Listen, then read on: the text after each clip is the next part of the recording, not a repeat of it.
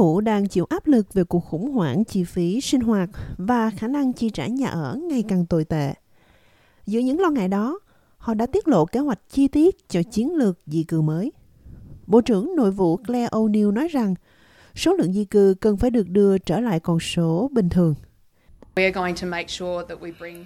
Chúng tôi sẽ bảo đảm rằng chúng tôi đưa các con số trở lại tầm kiểm soát. Chúng tôi xây dựng một hệ thống được quy hoạch tốt hơn xung quanh những thứ thiết yếu như nhà ở và quan trọng nhất là chúng tôi xây dựng một chương trình mang lại lợi ích quốc gia. Sau khi Úc mở lại biên giới sau đại dịch, số lượng người mới đến so với số người rời đi đạt đỉnh điểm hơn 500.000 người trong năm tài chính vừa qua. Chính phủ hy vọng sẽ giảm số lượng di cư ròng xuống còn 250.000 người vào năm 2025. Điều mà họ sẽ đạt được phần lớn bằng cách đưa ra các quy định cứng rắn hơn đối với visa dành cho sinh viên quốc tế. Những điều này bao gồm kiểm tra xem người nộp đơn có thật sự là sinh viên hay không, với tất cả các hồ sơ xin thị thực, tăng cường yêu cầu về tiếng Anh đối với visa sinh viên và visa ngắn hạn cho sinh viên tốt nghiệp. Thượng nghị sĩ Claire O'Neill cho biết, sự thay đổi này sẽ cải thiện chất lượng trải nghiệm giáo dục của sinh viên ở Úc và giảm nguy cơ bị bóc lột tại nơi làm việc. Hiện giờ thì những gì mà chúng tôi thấy ở sinh viên gặp khó khăn với tiếng Anh của họ, đó là họ có nguy cơ bị bóc lột cao hơn nhiều. Họ có xu hướng làm những công việc bị trả lương rất là thấp và không thể thoát khỏi công việc đó trong cuộc sống của mình trong thời gian mà họ ở đất nước của chúng ta. Bây giờ thì chúng tôi muốn vận hành một hệ thống giáo dục liêm chính ở đây. Đồng thời chúng tôi cũng muốn chuẩn bị cho sự thành công của sinh viên. Chúng tôi sẽ không cho phép họ đến đây mà không có tiếng Anh căn bản để có thể làm việc. Sự thay đổi mang lại những phản ứng trái chiều từ sinh viên quốc tế.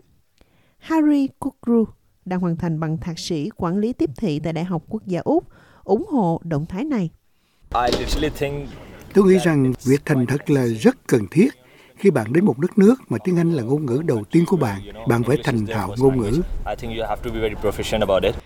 Thế nhưng sinh viên Đại học ngành hóa người Trung Quốc Kelly nói rằng khả năng nói tiếng Anh thành thạo không quan trọng với nghiên cứu của cô.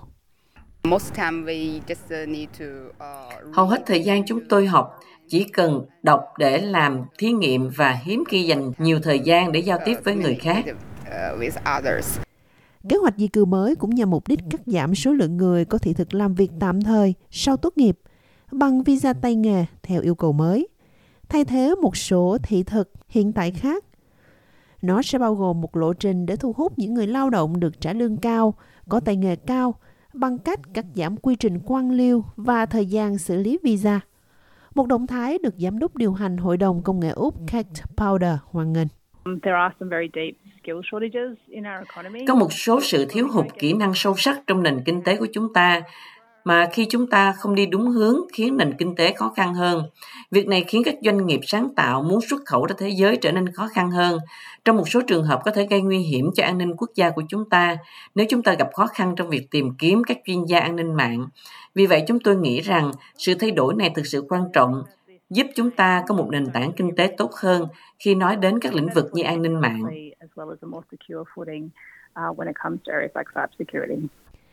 Thế nhưng nghiệp đoàn New South Wales cho rằng các biện pháp này không đủ để ngăn chặn việc bóc lột sinh viên quốc tế. Bộ trưởng Mark Morey đang kêu gọi chính phủ giới hạn giờ làm việc hiện tại đối với sinh viên quốc tế, nói rằng những người vi phạm các quy tắc này vẫn nhận sự đồng thuận từ người sử dụng lao động.